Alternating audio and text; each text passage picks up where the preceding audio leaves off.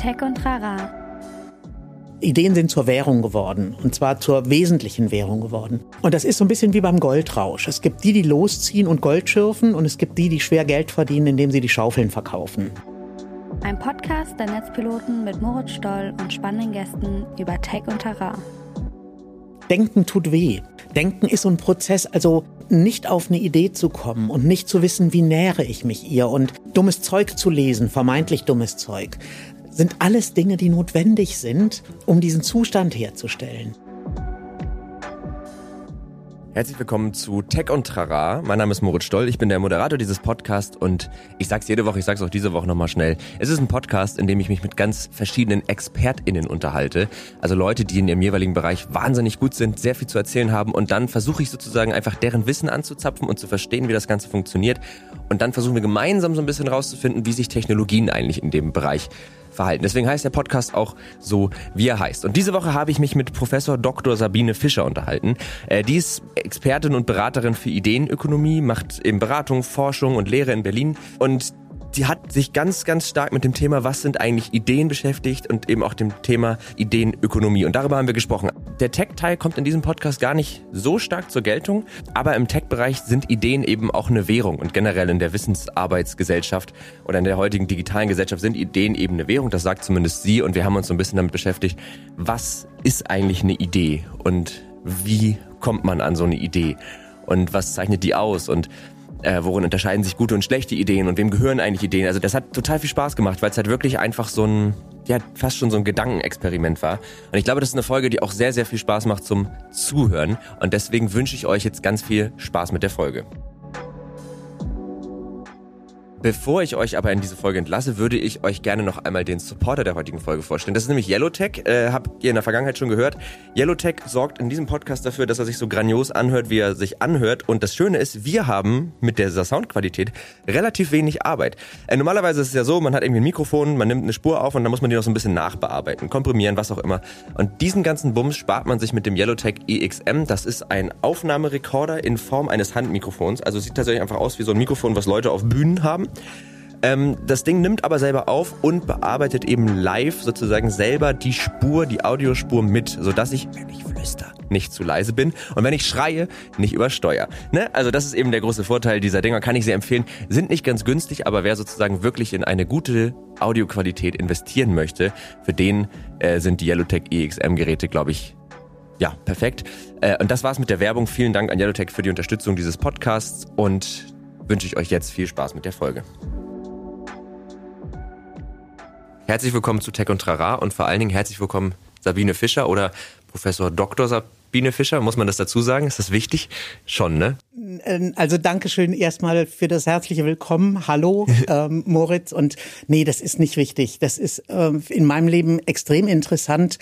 Äh, vielleicht direkt zu Beginn eine kurze, äh, eine kurze Story ähm, meine Professur ist eine Honorarprofessur mhm. und die bekam ich just an dem Tag verliehen, an dem ich auch meine Promotionsurkunde bekam. Ach. Das heißt, auf einen Schlag war ich Professor Doktor und ich habe das bis heute sehr vermisst, dass nie jemand Frau Dr. Fischer sagt, weil das ja. ist so auf eine Art noch verdienter als die Professorin, die es auch verdient, aber wie auch immer. Nein, es sagt keiner, außer Ärzten.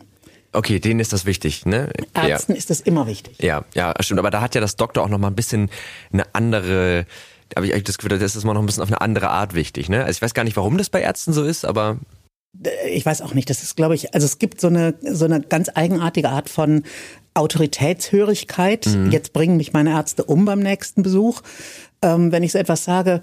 Und äh, es ist immer auch sofort die Frage, sind sie vom Fach? Mhm. Und ich traue mich nie zu lügen und Ja zu sagen, damit sie nervös werden, weil ja, es fällt ja das sofort ist ja auf. eigentlich mal ne? geil zu sagen, ja, ja, ja. Äh, ja, doch, also äh, so ein Doktortitel, ich, ich kann mir vorstellen, es ist schon ganz schön, den in der Tasche zu haben. Hat, äh, oder? Ja, also es gab einen wirklich, äh, also ja, das macht, das ist schön. Das ist schön, weil man lange dran gearbeitet hat. Ich habe mhm. das irgendwie verhältnismäßig spät gemacht und habe ähm, es mir geleistet, drei Jahre lang Zeit zu investieren, ähm, diese Doktorarbeit zu schreiben und zu forschen. Und es war wirklich ganz großartig. Und ähm, ich weiß, als ich äh, dann fertig war, hat eine Freundin aus Köln, äh, auch Professor Doktor, äh, sie schrieb dann nur Willkommen im Club. cool. Und das hatte sowas in dem Moment, das war ein kurzer Moment von von wirklich äh, so einem Stolz erfüllt sein. Ja, das kann ich Und verstehen. Das andere ist halt, ähm, es war viel Arbeit Mhm. und von daher ist, ist es dann auch ein gerechter Lohn. Ja, So. absolut, finde ich auch. In was hast du promoviert?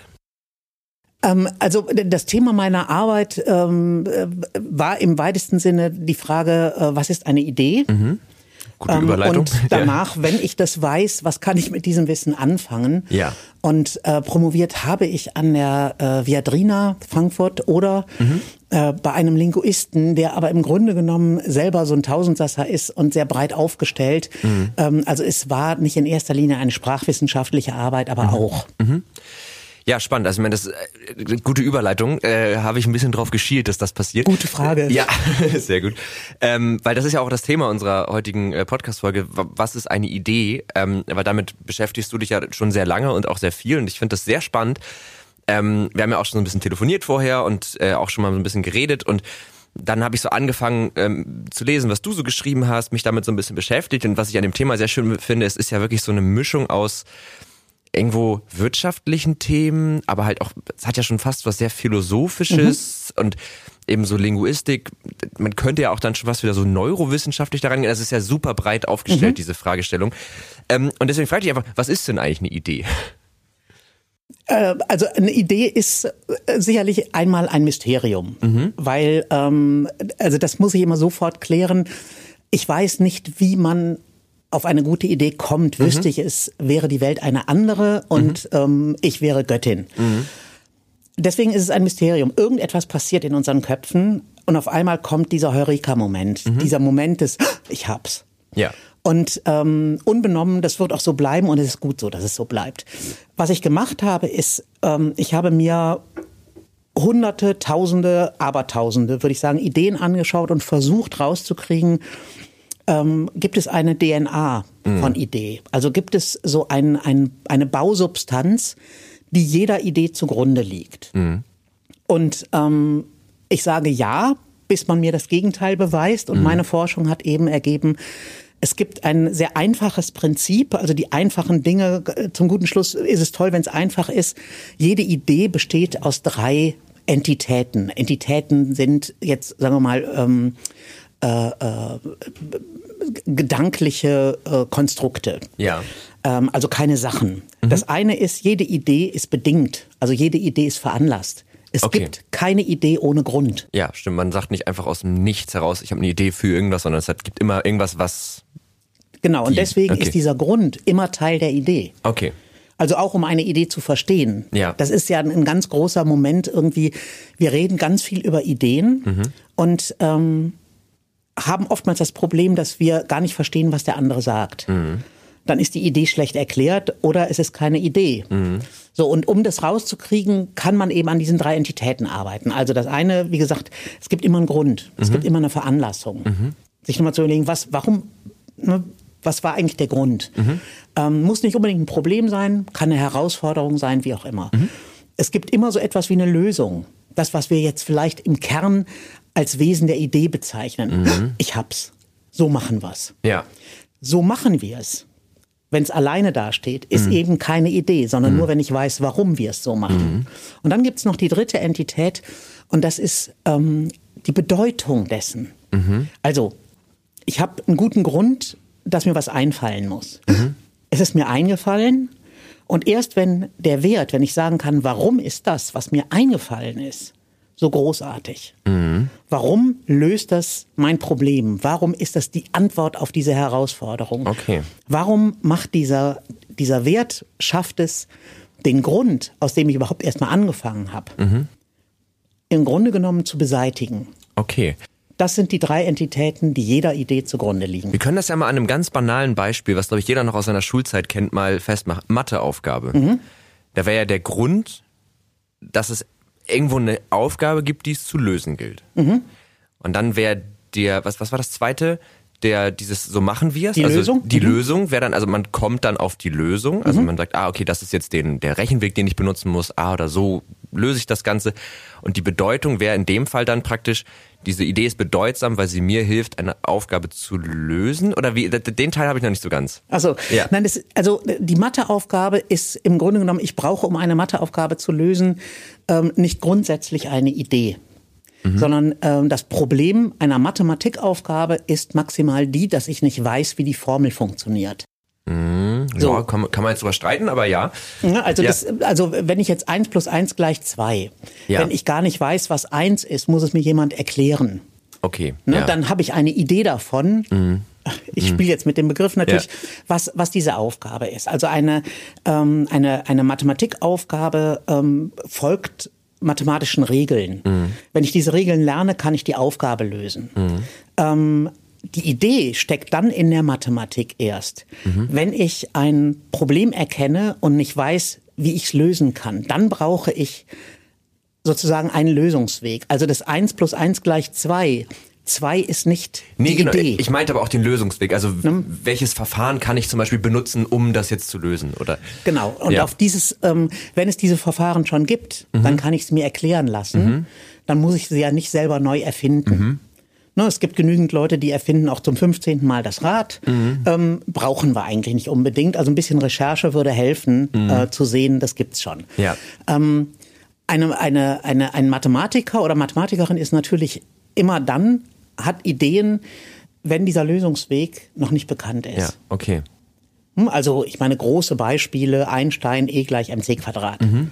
Ne? Also ja. wir wissen jetzt nicht genau, wie er und was genau passiert ist in seinem Kopf, aber irgendwann gab es dieses, ich nenne es mal Synapsenflackern. Mhm. Und ähm, aus ganz, ganz viel Problemüberlegungen ähm, ist irgendetwas in seinem Kopf irgendwann entstanden, haben Dinge zusammengefunden. Ja die die Lösung mit ja. sich brachten. Und der Wert ist natürlich in dem Moment nicht, dass ich die Aufgabe ähm, gelöst habe, sondern mhm. der Wert wäre für einen Mathematiker, ähm, den Lösungsweg beschreiben zu können, mhm. damit andere ihn verwerten und verwenden können, mhm. damit diese Formel oder dieser, dieser Lösungsweg Einzug hält ähm, in die nächsten großen Schritte der Mathematik. Okay, ja, das war, glaube ich, gut, dass wir das nochmal an so einem handfesten Beispiel mhm. gemacht haben, weil das hat jetzt in meinem Kopf auch nochmal so ein paar Sachen aufgeräumt. Ähm, ich fand das jetzt gerade ganz spannend mit diesem Synapsenflackern, weil, also könnte man Ideen als mentalen Prozess beschreiben? Oder ist das, oder als, als Ergebnis eines mentalen Prozesses? Also ist es, ist es etwas, was rein im Gehirn einfach passiert? Also ich glaube, mentaler Begriff ist in jedem Fall der bessere Begriff als ein, als zu sagen, es ist ein, ein rein kognitiver Akt. Mhm. Das ist ja das Spannende, dass wir es nicht genau wissen. Mhm. Ähm, was ich glaube, was die Forschung oder ich denke, was auch meine Forschung mittlerweile ergeben hat, ist, ähm, also ich mache es mal an einem einfachen Beispiel. Wenn ich eine, eine ähm, äh, äh, Gemüsesuppe kochen will, mhm. reicht es nicht, wenn ich nur Möhren habe. Mhm. Daraus wird eine Möhrensuppe, aber nie eine Gemüsesuppe. Mhm. Also das heißt, ich muss meinen Kopf vollladen. Mhm. Ich muss, ähm, je mehr ich Potenzial mitbringe, umso mehr habe ich die Chance, dass sich zwei, drei oder fünf Dinge zusammenfinden, mhm. die auf einmal diesen Moment der ich hab's ergibt, also die eine ja. Idee ergeben. Das heißt, ähm, also es ist ein mentaler Prozess, es ist ein, ein ähm, also tatsächlich ein, ein Gehirnprozess, mhm. der aber sicherlich getriggert werden kann mhm. durch, ähm, äh, durch Gefühle, durch, mhm. durch, durch unsere Sinne. Ja. Ähm, aber also es ist kein rein kognitiver Prozess, weil ich, ich kann über reines logisches Nachdenken kann man sicherlich Ideen entwickeln, aber ich weiß nicht, ob also man überrascht sich ja mit der eigenen Idee. Ja, genau. Ne? Also, und das ja. Überraschende kann ich rein mit Nachdenken nicht herstellen, weil das, was ich denke, denke ich dann ja schon. Ja. Und deswegen ist es nicht mehr überraschend. Ja. Ja, ich habe da jetzt auch gerade wieder an dieses Mathematikbeispiel gedacht, weil wenn jetzt jemand eine Formel entwickelt zum Beispiel, mhm dann lässt sich ja rückwirkend, das schreibst du auch in deinen Thesen zur mhm. Idee, ja, lässt sich ja rückwirkend ziemlich klar diese Formel logisch wieder herleiten. Ne? Mhm. Also es ist jetzt folgt ja ganz klar einen logischen Ring und trotzdem ist natürlich in dem Moment, wo man drauf kommt, ist ja nicht so, dass man sich jetzt Schritt für Schritt über einen logischen Schritt zum nächsten dahin denkt, sondern unser Gehirn macht dann was, was wir, glaube ich, selber gar nicht ganz verstehen. Und auf einmal sind wir dann da und dann können wir auch nachvollziehen, ob das ob das irgendwie sinnvoll ist oder auch wie es entstanden ist oder die Richtigkeit einer Idee, könnte man jetzt auch mal drüber reden, ob es die überhaupt gibt, aber ähm, überprüfen. Aber mhm. das schreibst du auch. Also es ist, man kann eine Idee immer rückwärts erklären, aber man kann diese Kausalkette niemals so aufbauen, dass sie einen zur Idee führt. Ja, das ja. denke ich ist tatsächlich so, weil wie gesagt, das ist ein, ein, ein, es wäre jetzt ein logischer Widerspruch, weil eine, eine Idee für uns selber ein, ein, ein überraschendes Momentum ist. Mhm. Und das findet statt, indem überraschend etwas im Kopf passiert. Ja. Und zwar etwas, was ich nicht gerade kognitiv herleite oder intellektuell gedanklich herbeiführe und denke. Mhm. Und, ähm, und das macht ja auch so einen Spaß. Mhm. Ich meine, deswegen macht einem ja selber auch die eigene Idee so einen Spaß. Ja. Weil sie einen erwischt. Ja, das ist ein gutes Gefühl. Also es fühlt ja. sich einfach gut an, ja. Ja, das finde ich, das finde ich super spannend. Also weil diese, diese Frage mit dem, also ich, ich habe mich da so mit beschäftigt und dann kann man ja auch so ein bisschen anfangen darüber nachzudenken, wenn jetzt jemand eine Idee hat. Und Ideen entstehen ja oft auch zum Beispiel in Gesprächen äh, mit anderen. Dann hat einer die Idee. Wem gehört die Idee eigentlich? Ist die Idee vorher schon da, also in dem Moment, dass es sie schon gibt und ich mhm. finde sie nur oder entwickelt sie sich komplett allein aus mir heraus und dann bin ich irgendwann in meiner Recherche auch voll in diese Richtung, wie viel freier Wille steckt da eigentlich drin? Ist das irgendwie so deterministisch vorherbestimmt? Ähm, und ich habe jetzt gerade den Gedanken gehabt, also Menschen, oder das ist ja so ein bisschen so auch so eine Strömung, die ich jetzt so aus meiner Brille so wahrnehme, ist ja schon diese Forschung, dass wir als Menschen letzten Endes jeden physikalischen Prozess irgendwo verstehen können. Ich meine, Gehirnprozesse sind ja, wenn man es weit runterbricht, auch nichts anderes als, mhm. also wäre jetzt die Frage, ob sie das sind, ne?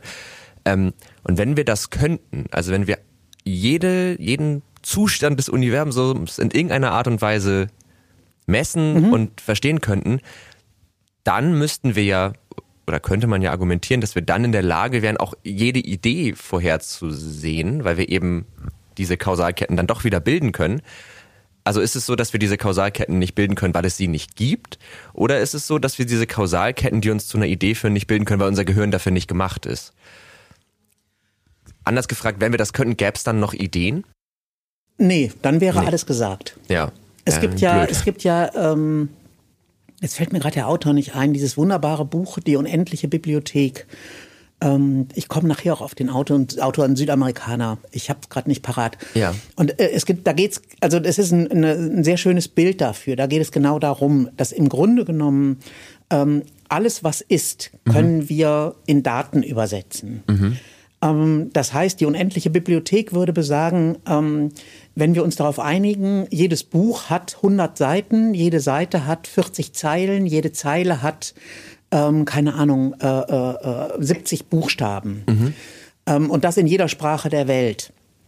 Dann würden wir mit Sicherheit alle Bücher, die es gibt, alle Texte, die je geschrieben wurden, mhm. egal was, und wenn es eine SMS ist, mhm. würden sich in dieser unendlichen Bibliothek genauso wiederfinden wie viel, viel mehr Unsinn. Ja. Ja, buntes Gewürfel von Buchstaben. Ja.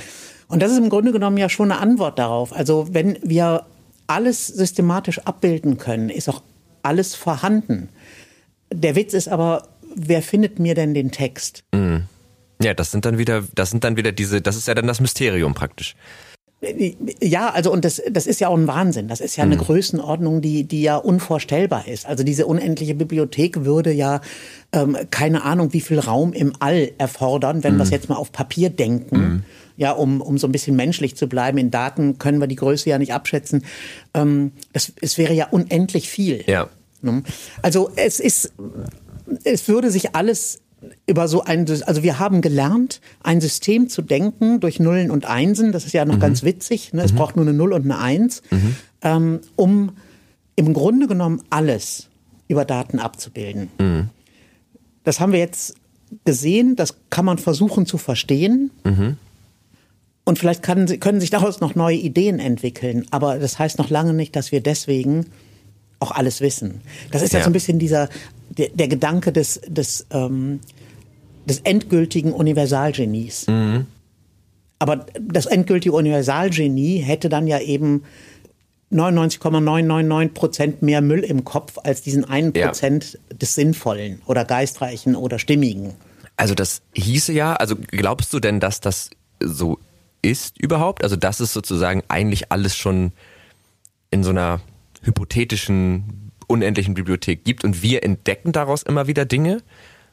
Oder ist es so, dass wir eigentlich ja sehr frei sind in dem, was wir denken und in dem, was wir erforschen und dass das eben noch nicht vorherbestimmt ist? Ähm, also wo würdest du da auch das, was du jetzt erforscht hast, was du gedacht hast, sozusagen verorten?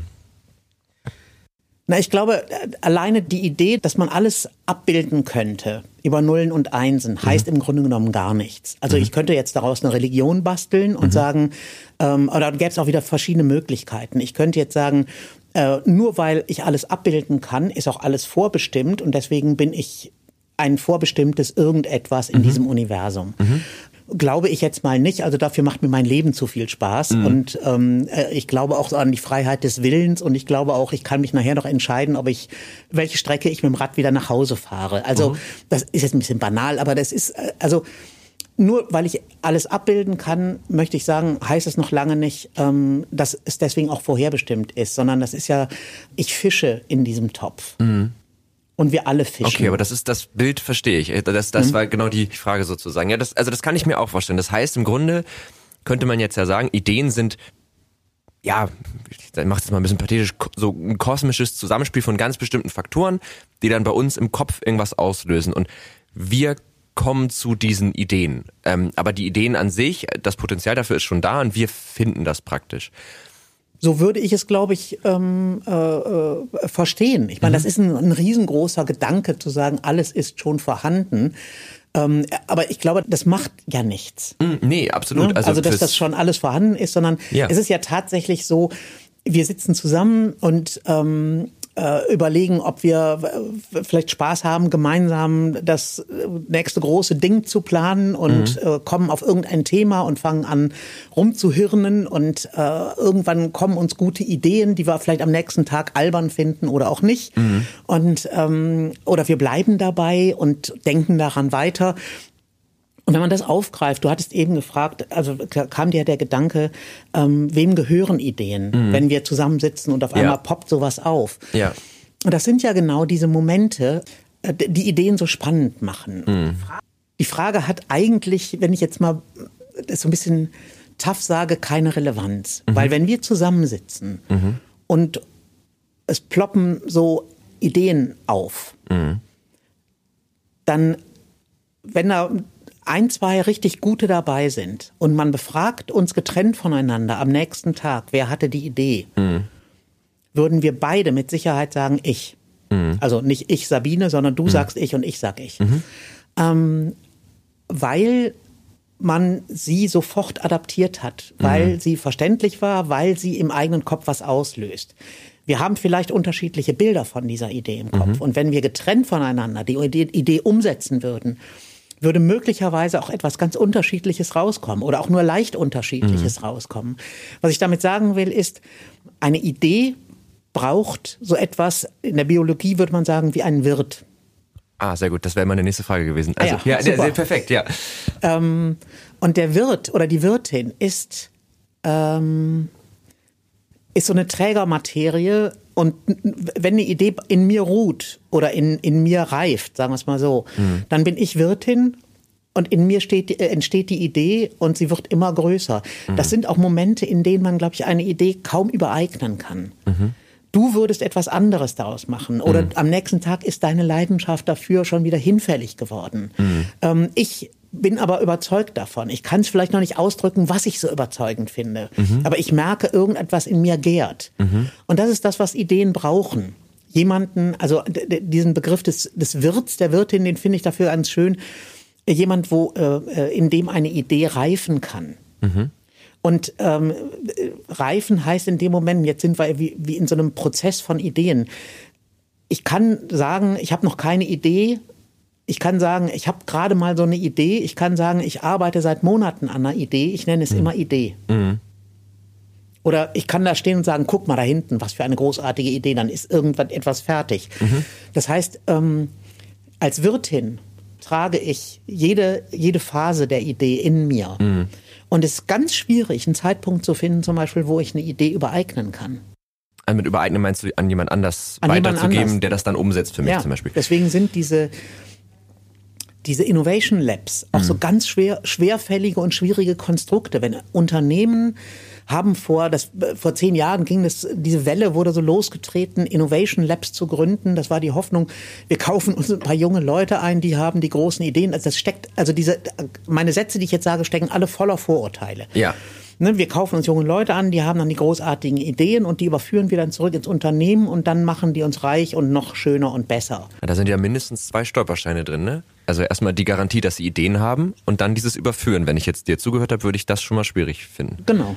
Genau. Ja. Und das ist so, also wir alle können Ideen haben. Also nur weil jemand jung ist, ähm, sind die Ideen nicht gescheitert. Ich glaube, die Mischung macht's. Mhm. Pack lieber irgendwie Leute allen Alters, aller Couleur, also ein großes, diffuses Durcheinander zusammen. Mhm. Ähm, da passiert sicherlich mehr, als wenn ich jetzt, aber wie dem auch sei, nur, nur diesen oder jenen nehme. Ähm, Experten sind auch nicht unbedingt die Trägermaterie für die besten Ideen. Experten müssen ja. unterbrochen werden durch Nicht-Experten oder Okay, also äh, um mal ganz kurz einmal so, eine, so einen Zwischenstand äh, zu machen. Also in meinem Verständnis sind Ideen gerade erstmal mentale Prozesse, Dinge, die wir entdecken, die wir finden. Mhm. Ähm, und diese Ideen, die reifen, also die kann man jetzt auch nicht eindeutig einer Person zuordnen, sondern die entstehen zwischen Personen, manchmal auch alleine. Dann aber ist ja auch mal die Frage, wie viel von außen steckt da wieder drin.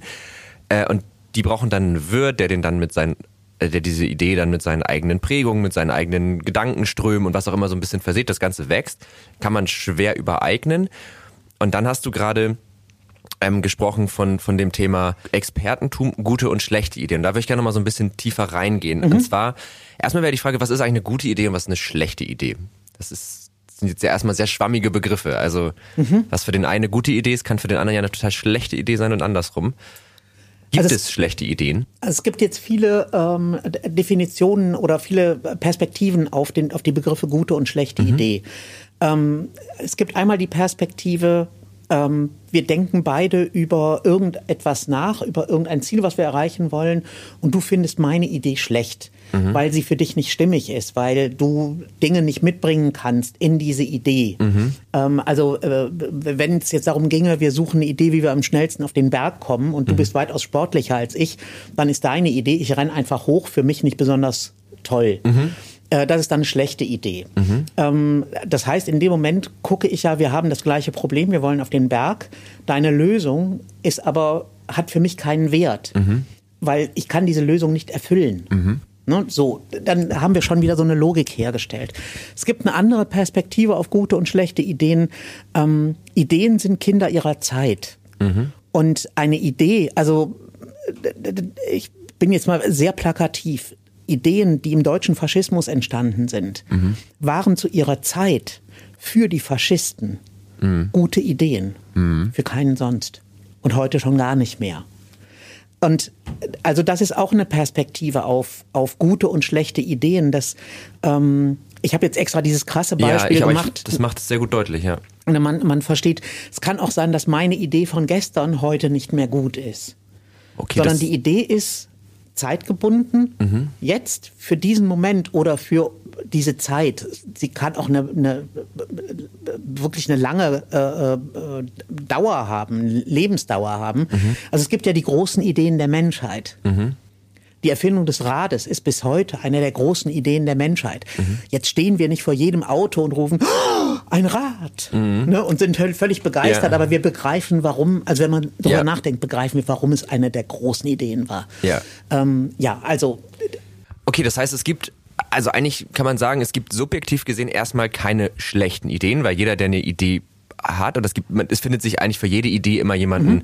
der von ihr überzeugt ist und für den es eine gute Idee ist. Das erinnert mich so ein bisschen an diesen Satz, das ist ein Satz aus der Psychologie, jeder hat in seinem Glaubenssystem Recht. So, das ist ja auch so ein bisschen so, für einen subjektiv machen die Dinge oft sehr viel Sinn. Mhm. Das heißt aber nicht, dass sich das auf andere übertragen lässt. Und wenn ich das jetzt so zusammenfassen müsste, würde ich sagen, dass, dass gute Ideen sich eigentlich im Laufe der Zeit immer wieder bewähren müssen, damit es so kollektiv gesehen gute Ideen sind. Also dass die nie, dass man nie sagen kann, diese Idee ist jetzt für immer gut, aber sie, sie muss es immer wieder beweisen. Also um das beim mhm. Faschismus zu bleiben, das waren für Faschisten damals wohl irgendwie gute Ideen und über die Zeit hat sich aber dann doch recht klar gezeigt, hm, waren keine guten Ideen. Kann man das so sagen? Ähm, das kann man sicherlich auf äh, so, also so in Augenschein nehmen, auf jeden Fall. Mhm. Ähm, das, man muss sich eben angucken, wir hatten eben das Beispiel mit, mit dem Rad. Mhm. Also die Idee des Rades ist ja nicht das Auto und ist auch nicht, also das erste Rad, mhm. was man gefunden hat, was die Idee implizierte, war eine Töpferscheibe. Mhm. Es kann aber sein, dass es andere bewegliche Radformen gab, die man noch nicht gefunden hat. Also jetzt mhm. greifen wir mal auf die Töpferscheibe zurück. Ähm, das heißt, das Rad hat ja eine gewisse Funktion. Das Rad ist nicht Auto, das ist mhm. auch nicht das Rädchen in einer mechanischen Uhr und es ist auch nicht nur die Töpferscheibe, es findet überall statt. Unsere mhm. Welt wäre nicht die, die sie ist, ohne das Rad. Mhm. Und ähm, das heißt, die Idee des Rades muss man jetzt erstmal beschreiben lernen. Was mhm. ist denn überhaupt die Idee dahinter? Mhm. Ne? Und das ist, die ist ja vielfältig und Gar groß. so einfach, ja.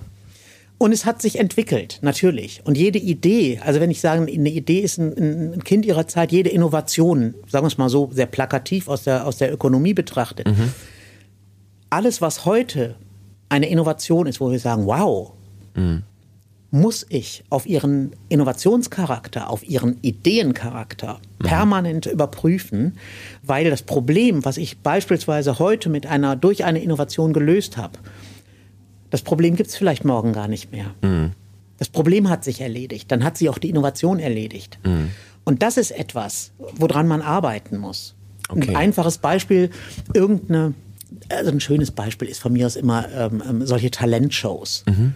Ich weiß jetzt nicht, wann die erste in Deutschland auf den Markt kam. 15 äh, Jahre mag es her sein. Mhm. Ähm, diese Talentshows haben sich ja extrem verändert im Laufe der Zeit. Aus einem, einer Talentshow wurde ja unter gewissen Sendern äh, Shows, wo Menschen gedisst wurden, wo, wo Menschen vorgeführt wurden, weil es mhm. lustiger war, als ihre Talente zu entdecken, mhm. was einen anderen Sender irgendwann dazu brachte, das Konzept der Talentshow wieder aufzugreifen, zu sagen, und genau das bedienen wir. Wir bedienen die Idee da drin. Mhm. Nämlich, es ist egal, wie jemand aussieht, wir drehen unsere Juroren rum mhm. und die bewerten nur mhm. das Talent. Ja.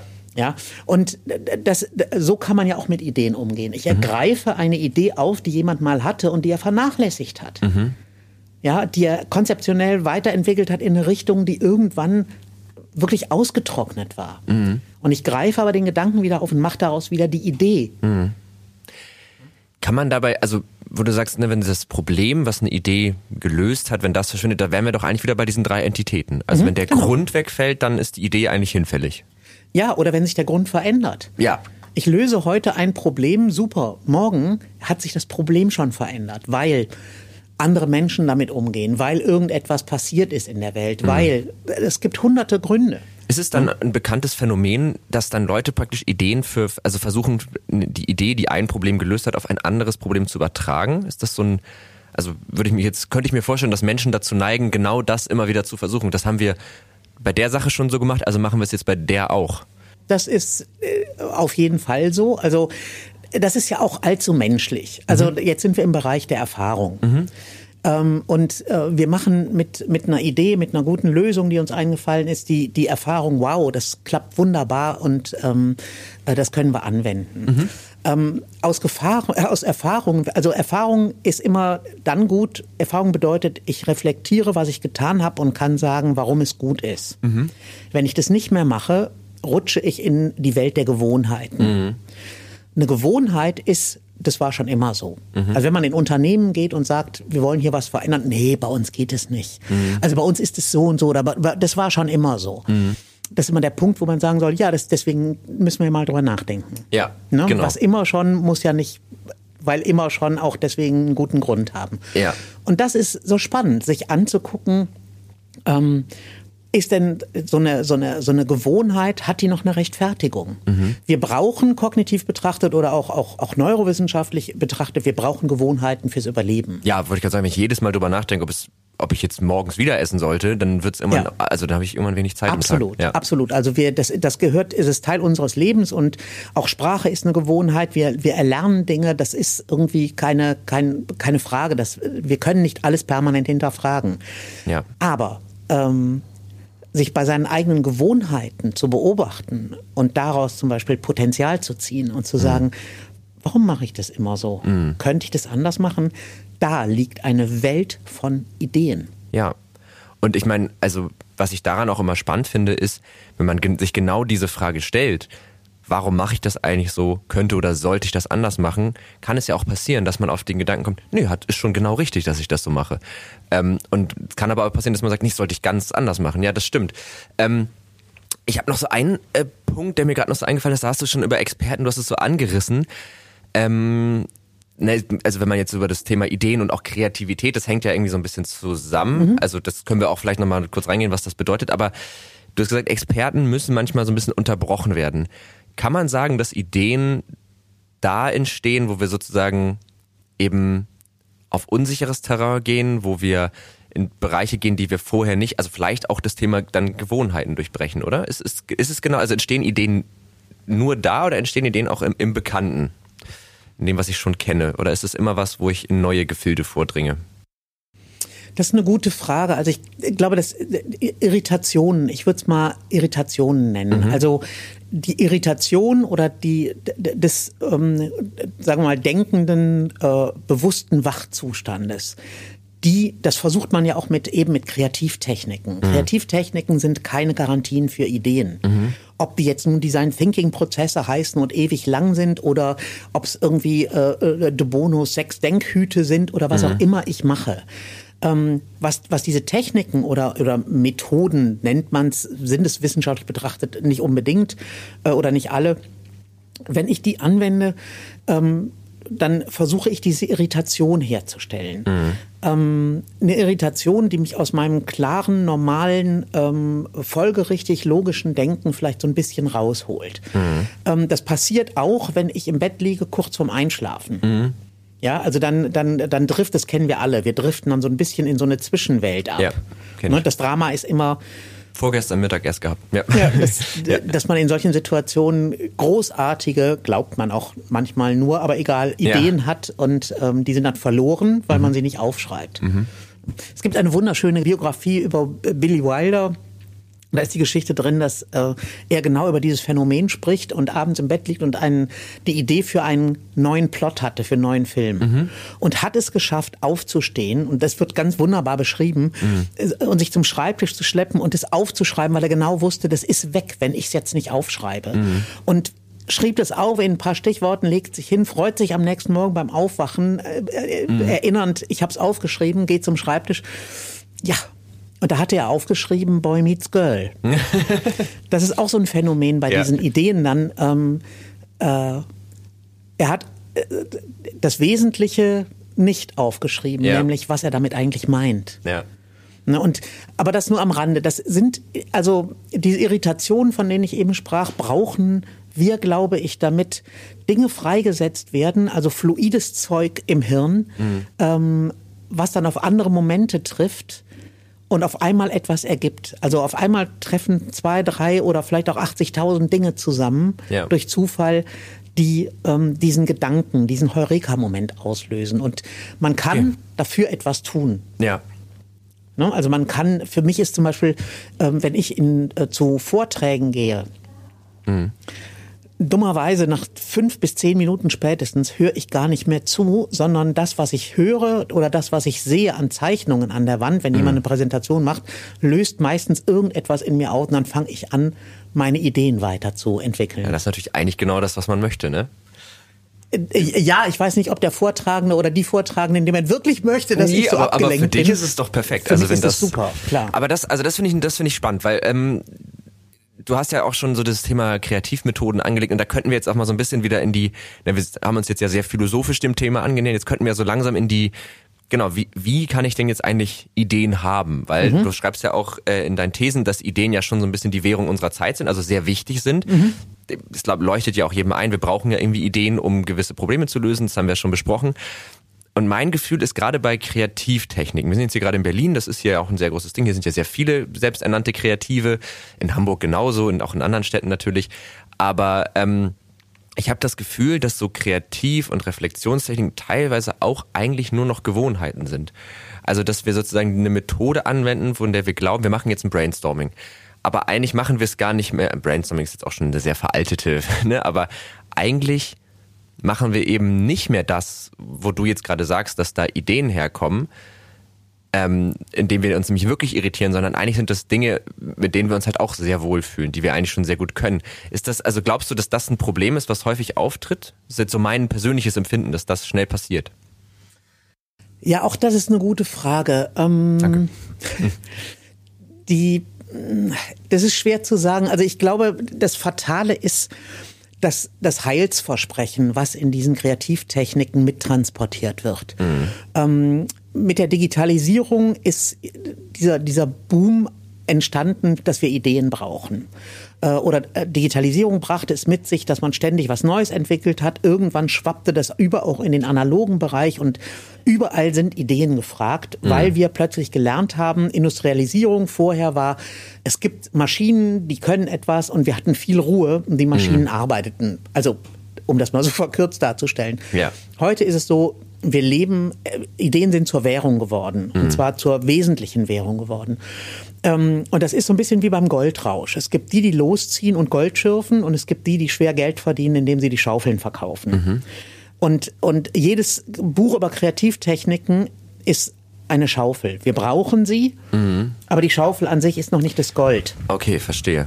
Und ähm, äh, das Gold zu finden, da bedarf es dann mehr oder anderes oder Durchhaltevermögen oder ich weiß nicht was alles. Also das ist, Ideen zu haben, ist ist nicht einfach. Und mhm. die, die Technik an sich ist nicht kein Garant, sondern was hilft, ist, ähm, sich zu beschäftigen. Also mhm. Es gibt so ein Standard-Credo in meinen Vorlesungen, weil ich gesehen habe, dass viele Studierende da sitzen und warten auf die gute Idee. Mhm ähm, wenn ich warte und nichts tue, werde ich keine gute Idee haben. Mhm.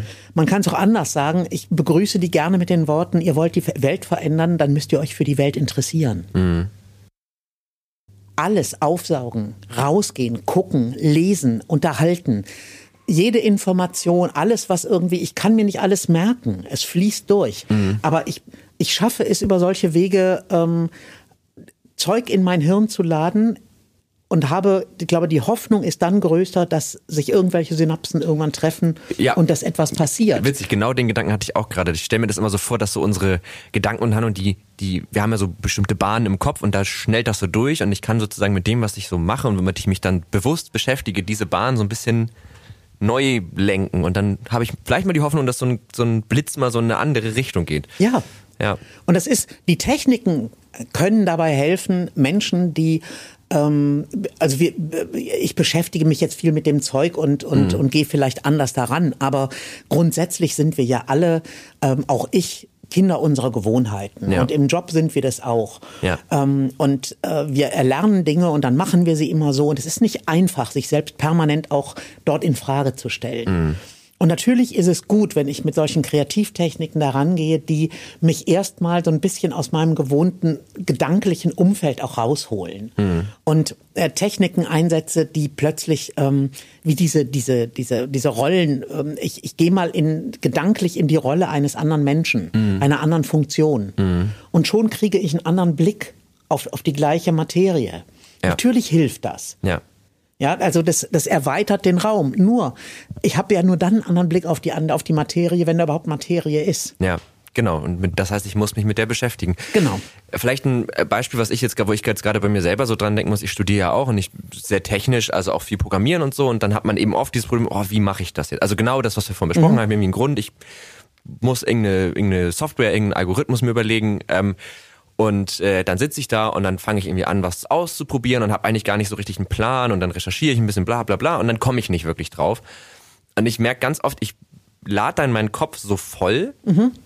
und dann weiß ich aber schon, heute wirst du nicht mehr drauf kommen. Mhm. Du bist jetzt schon so blöd in dem Thema. Lass es dann ruhen, mach irgendwas anderes und am nächsten Tag setze ich mich dann ran und dann merke ich, ah, da hat sich irgendwas verändert. Auf einmal kommt diese mhm. Idee dann halt ganz von alleine. Das würde ja genau das so ein bisschen, bisschen widerspiegeln, ne? Ja, also das, auch das ist keine Garantie. Nee, das ne? passiert das auch nicht immer. Auch. Ja, aber es ist wahrscheinlicher, dass es so passiert, habe ich gemerkt. Genau. Und was wir dort in, auf so einem Weg ertragen lernen müssen, mhm. ist ich lese, ich suche, ich werde so ein bisschen hysterisch, weil mir plötzlich einfällt, es gibt noch viel mehr andere Sachen, Websites, wo ich suchen könnte, Bücher, oh Gott, da ist noch eine Information. Mhm. Und dann hat man seine komischen Strategien und ähm, liest einen Comic zwischendurch oder äh, mhm. macht irgendetwas, um, um wieder aus dieser Nummer rauszukommen, aus dieser Hysterie. Denken tut weh. Mhm. Denken ist so ein Prozess, also auf, nicht auf eine Idee zu kommen und nicht zu wissen, wie nähere ich mich ihr und äh, dummes Zeug zu lesen, vermeintlich mhm. dummes Zeug, ähm, sind alles Dinge, die notwendig sind, mhm. um diesen Zustand herzustellen. Ja. Um genau das herzustellen, von dem du gerade gesprochen hast, ähm, am nächsten Tag vielleicht in so einen Flow zu kommen, in so eine Leichtigkeit zu mhm. kommen. Und es gibt enorm viele Vermeidungsstrategien auf dem Weg dahin, nämlich genau diese Anstrengung mhm. ähm, und, und den Schmerz beim Denken zu vermeiden. Ja. Das bringt aber das bringt mich nicht auf den Weg der guten Idee. Um da vielleicht so ein bisschen in so einem in so ein Gleichgewicht zu kommen, weil das ist jetzt natürlich, also man könnte sich jetzt da vorstellen, okay, ich mache das immer, ich hinterfrage immer alles, ich ertrage immer den Schmerz. Kann man, glaube ich, machen, aber ich glaube, dann hat man nicht das allerschönste Leben, könnte ich mir vorstellen. Also da haben wir auch schon, mehr, wir brauchen Gewohnheiten und so. Vielleicht ist es da auch eine auch nie erfolgsversprechende, vielleicht sogar dem Erfolg ein bisschen abträgliche Lösung, zu sagen, ich, ich konzentriere das auf Momente. Also ich meine, nicht, deswegen haben wir ja sowas wie Arbeitszeiten, mhm. ähm, dass wir sagen, natürlich nimmt man Dinge irgendwie immer mit, aber gerade so diesen hinterfragenden Teil, diesen, ich stelle alles wieder in Frage, was ja auch ein sehr anstrengender Prozess ist, das kann ja auch ein bisschen Angst machen, ähm, dass man das vielleicht auf ja, auf, auf, auf Momente legt. Also ich, keine Ahnung, jetzt nehme ich mir hier zwei Stunden und dann mache ich mal den DK, ich habe gerade einen Philosophen, da, sehr prekär, aber ähm, äh, ne, und, und, und stelle mir alles in Frage, was mhm. ich denke, was ich tue und so, aber nach zwei Stunden höre ich damit halt auch wieder auf, weil sonst ja, werde ich irgendwie blöd. Also Natürlich, also das ist ähm, äh, das finde ich ist, ist, ist vollkommen richtig, aber we wesentlich ist ja überhaupt erstmal anzufangen. Ja. Also ähm, und auch zu verstehen, dass ähm, das merke ich bei den Studierenden sehr häufig, dass es gibt so eine Angst,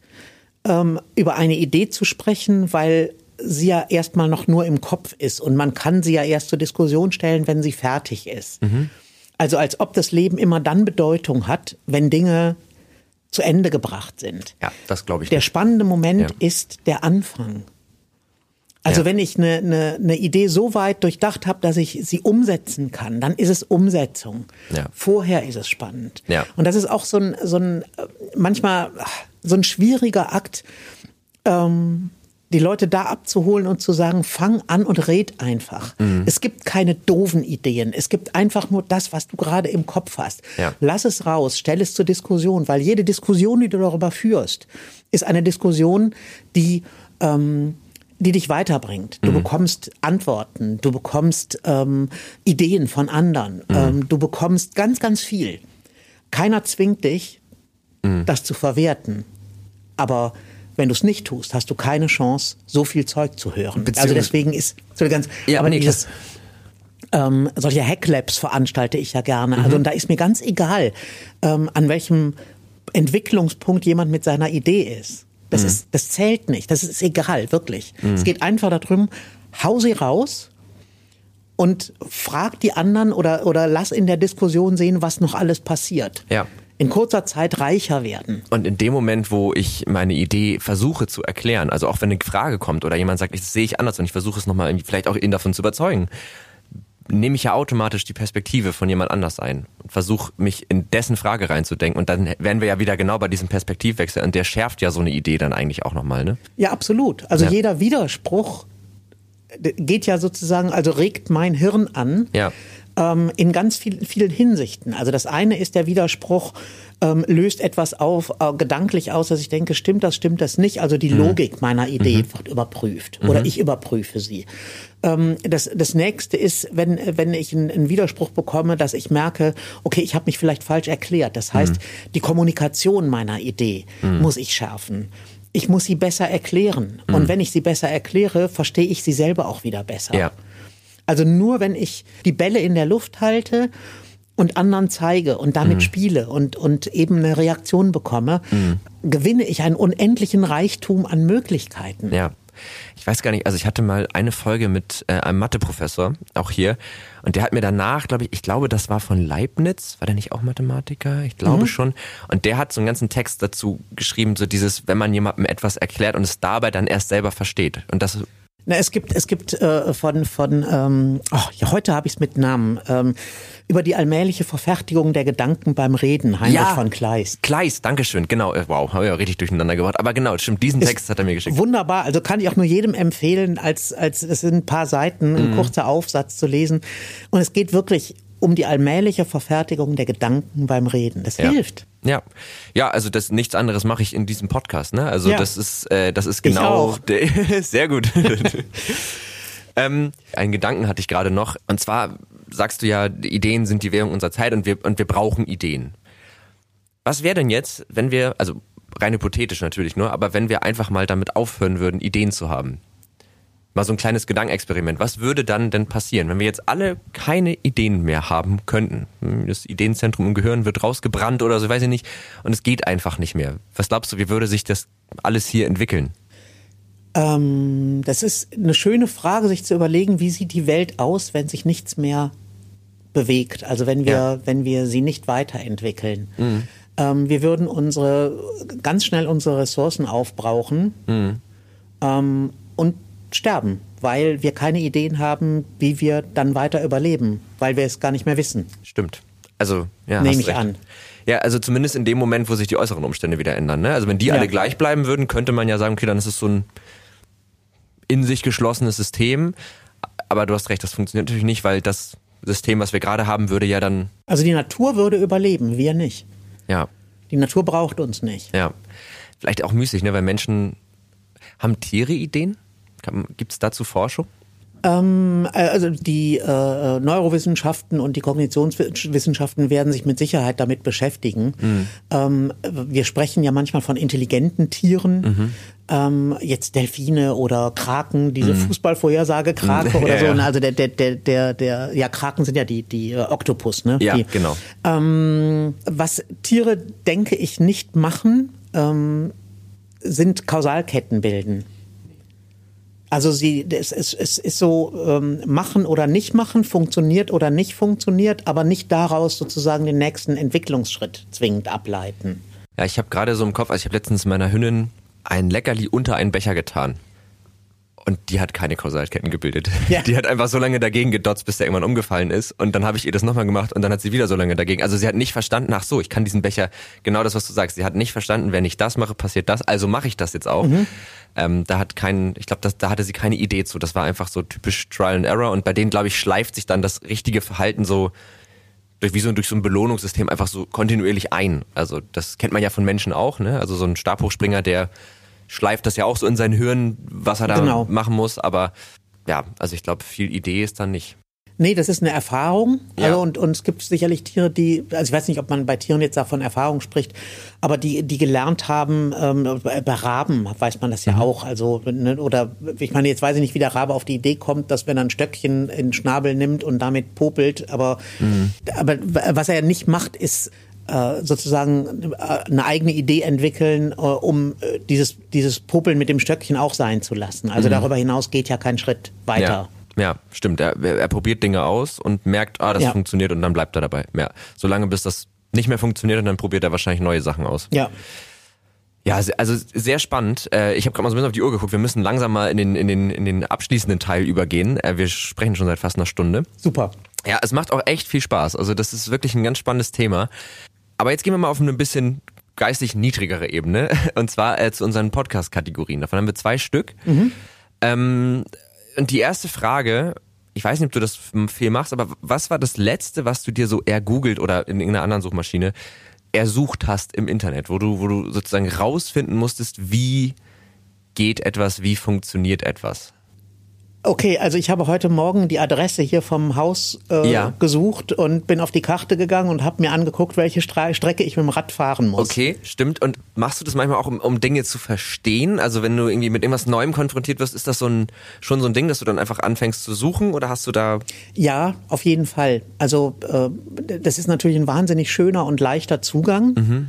Ähm, Und äh, ich höre immer meine eigenen Warnrufe, die mhm. ich ähm, auch in der Forschung dann ausstoße oder äh, Studierenden gegenüber. Ähm, Seite 1 bei Google ist nicht ähm, zwingend die, die Wirklichkeit der Welt und die Wahrheit. Ja. ja.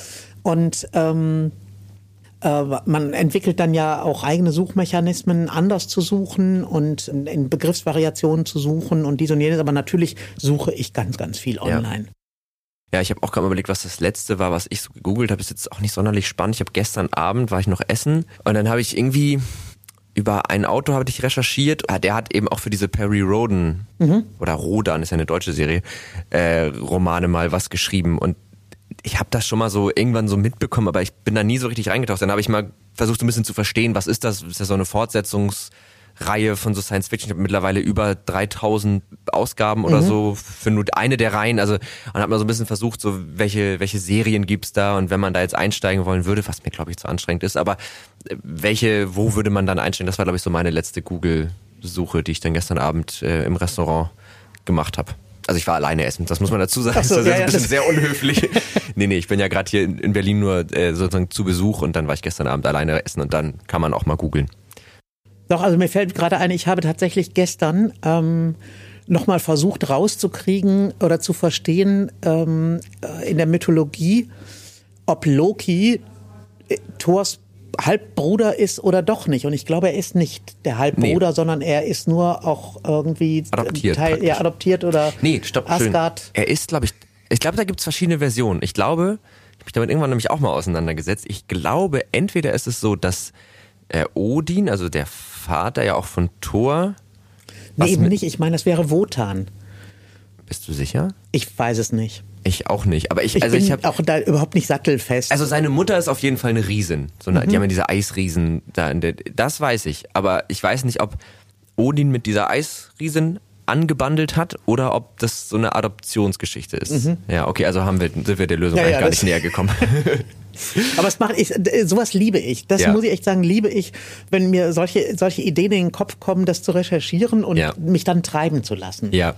Und wirklich treiben zu lassen. Wikipedia ist da großartig, weil du kannst ja von einem auf den nächsten Super. und dann. Es gibt tatsächlich auch Leute, die äh, Content in die Richtung machen, dass sie sagen, ich versuche innerhalb von zehn Sekunden von weiß ich nicht, Stuhlbein zu Adolf Hitler zu kommen und mhm. versuche mich sozusagen durch diese Links dahin zu navigieren. Und das geht fast immer. Also, wenn, also das müsste man wahrscheinlich auch mal erforschen, wie viel Verknüpfung man vom einen Wikipedia-Artikel mindestens zum anderen braucht. Es gibt doch dieses Modell, äh, wo man sagt, statistisch gesehen oder vielleicht sogar gar nicht nur statistisch gesehen, braucht es von jedem Menschen, glaube ich, Minimum oder sechs. sechs Verbindungen, um dann eigentlich jeden anderen Menschen auf der Welt zu finden. Also bei sechs Ecken kenne ich Obama. Ja. Laut dieser Theorie. Okay, äh, spannend, ja. Kommen wir zur zweiten Kategorie. Und zwar, das ist äh, die Empfehlung der Woche. Weil ich mhm. habe ja so viele unterschiedliche Gäste hier und irgendwie wäre es schade, nicht so ein bisschen einzuholen, was die gerade so äh, begeistert. Und das heißt, gibt es irgendwas, was du unseren HörerInnen empfehlen möchtest? Das kann jetzt wirklich alles sein, ne? Bücher, äh, Filme, Serien, Spiele, Gedanken, Personen, oh. Tätigkeiten. Eine Empfehlung. Also bei dem heutigen Wetter in Berlin kann ich nur empfehlen, rauszugehen. Ja. Es ist strahlender Sonnenschein. Sehr schön, tatsächlich, ja. Und vielleicht ist es eine ganz schöne Empfehlung, tatsächlich ähm, mal zu sagen, einmal am Tag sich zu überlegen, wenn man irgendetwas gerade macht, ist das eine Gewohnheit und könnte ich das anders machen und würde das besser oder schneller oder schöner gehen. Mhm. Also um sich so ein bisschen mal bei seinen eigenen Gewohnheiten zu ertappen. Mhm. Nicht, nicht Erfahrungen, sondern Gewohnheiten, die man in Frage stellen kann, weil ich glaube tatsächlich, dass da ähm, mit der größte Fundus an Ideen liegt. Ja, ja, das glaube ich auch. Das finde ich eine schöne Empfehlung. Wäre ja fast schon schön, wenn das dann wiederum zur Gewohnheit wird, ne? Ja, also wenn man, wenn man dann immer noch weiß, warum man das eigentlich genau. macht, schon. Klar. Aber vielleicht sollte man dann diese Gewohnheit hin und wieder auch mal überfragen. Äh, hinterfragen. Auf jeden Fall. Ja, aber das finde ich, das finde ich schön. Ähm, ich glaube, meine Empfehlung ist dann tatsächlich, weil ich gerade gesagt habe, ab und zu mal macht es mal Spaß, alleine essen zu gehen.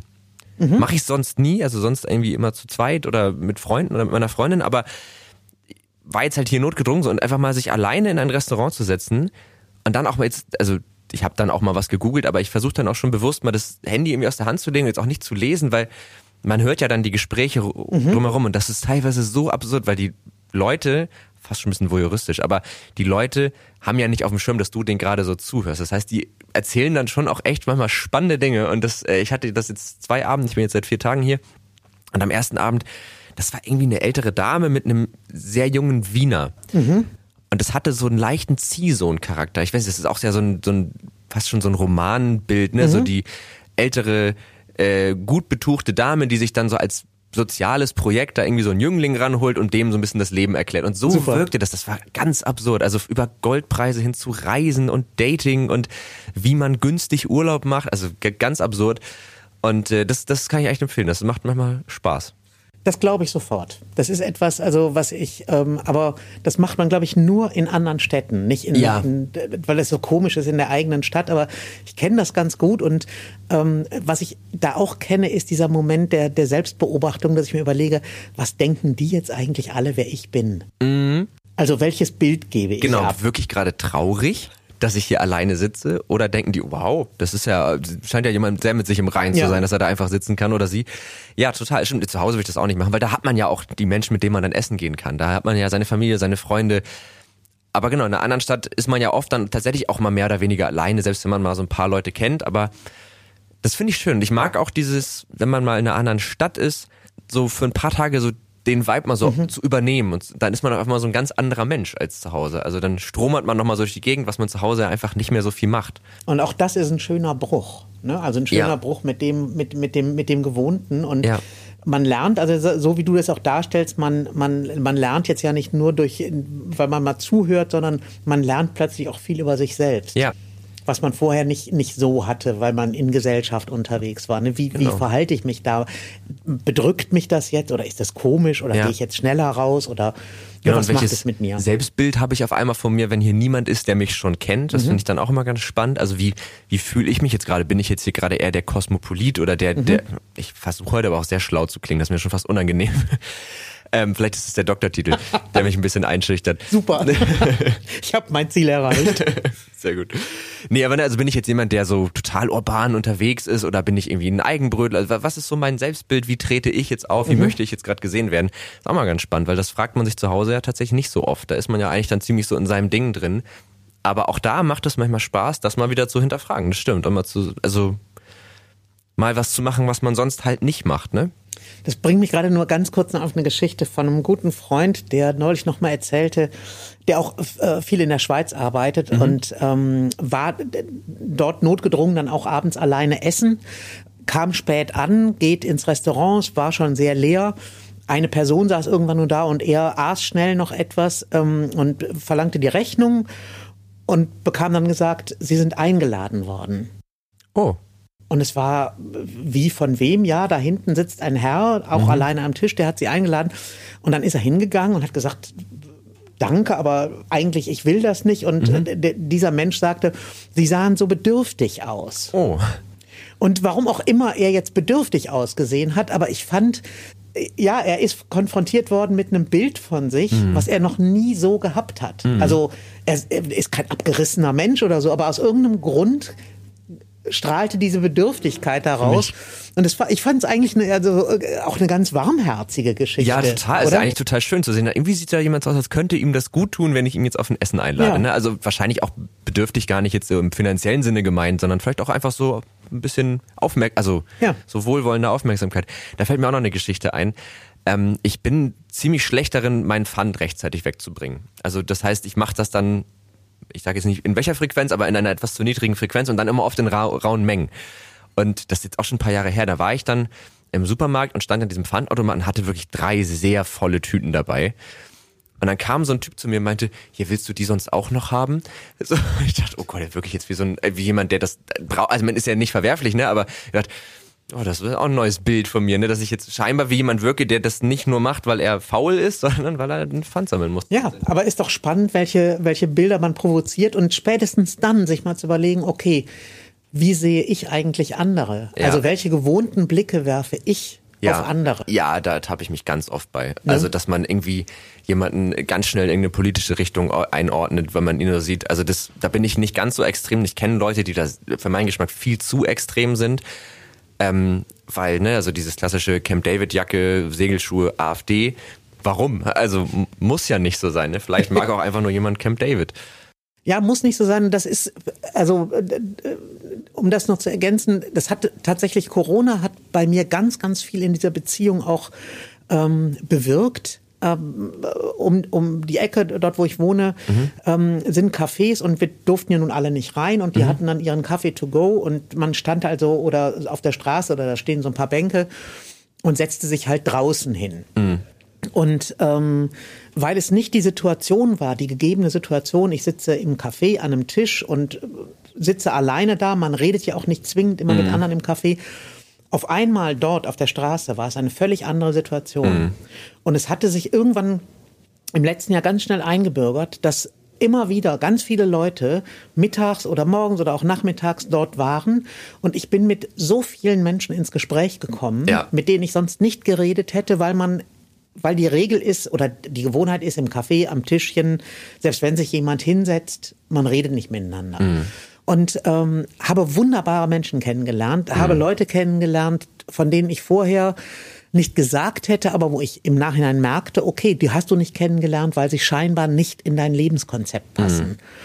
Und ähm, da ist meine Welt echt bunter geworden. Ja. Da ist eine Vielfalt entstanden, die ich kann nur versuchen, das aufrechtzuerhalten. Ja, ich meine, das ist auch wieder schwierig, ne? Also man die, diese diese Schubladen, die man sich so im Kopf macht, das sind ja oft Gewohnheiten, die wir ja auch aus einem gewissen Grund entwickeln. Das hilft uns ja auch total mit Überforderung klarzukommen. Wenn man jetzt so in die Evolution guckt, hatte das ja auch mal einen recht Absolut. erheblichen Vorteil. Also wenn ich den Sägelzahntiger relativ schnell als ein identifiziere, sind meine Überlebenschancen etwas höher. Klar. Aber ähm, das stimmt. Also Corona hat natürlich, dadurch, dass ja die Umstände sich so rapide geändert haben, hat es ja eigentlich gar, also fast alle Gewohnheiten, die wir so aufgebaut hatten, äh, durchbrochen. Aber ich finde, da hat man auch total gemerkt, wie gut oder wie wichtig Gewohnheiten auf der einen Seite auch sind. Man aber auch, finde ich, also ich habe auch bei mir an manchen Gewohnheiten gemerkt, wie schädlich die eigentlich waren. Dass es halt einfach, es waren vielleicht für eine Zeit lang mal gute Strategien, mhm. die dann zur Gewohnheit geworden sind, die aber eigentlich schon lange nicht mehr gut für mich waren. Mhm. Also und ähm, ne, also wie viele haben ja dann das Spazierengehen total viel angefangen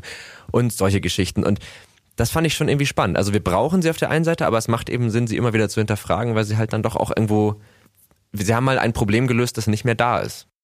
Ja, das ja. ist, nimm die ganze, also unser, unser Online-Seminar, die ich an Hochschulen mache.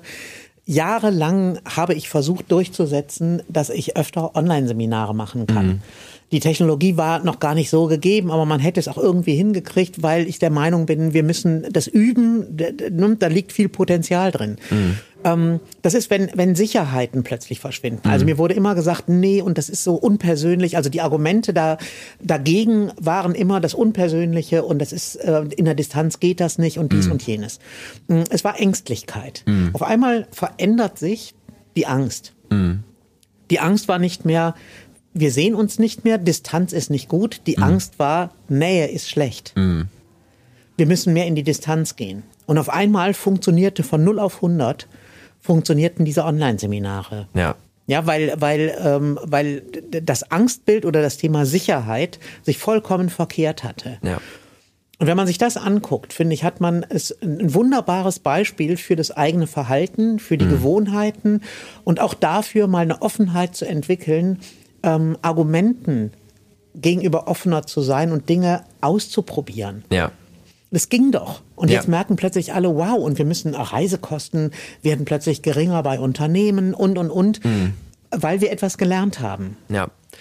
Ja, ich glaube auch, sich dieses bewusst mal in eine völlig neue Umstände zu bringen, bewirkt halt auch immer was im Inneren. Ich meine, deswegen gehen Leute reisen, ne? Also äh, die, die das nicht machen wollen, die fahren dann jedes Jahr in denselben Ort und manche wollen ja aber auch immer wieder was Neues sehen. Ich glaube, das hat immer ganz viel damit zu tun, dass man einfach in neuen Umständen ist, was wir ja auch gerade schon also mit in einer anderen Stadt sein und so ja, ja, das, gesagt haben. Ja. Also Unsicherheit ist wichtig, auch mhm. zum Überleben ist äh, äh, ist klar, also Sicherheit zu erhalten, Unsicherheit zu vermeiden. Auf der anderen Seite ist nur die Unsicherheit ähm, sozusagen ein, ein, eine, eine Tür auch zum Neuen. Mhm. Das ist ja, das ist vielleicht noch ein schöner Gedanke, die Paradoxie des Neuen liegt mhm. genau da drin. Mhm. Das Neue ist paradox. Mhm. Wir wollen das Neue, aber mit Sicherheit soll es funktionieren.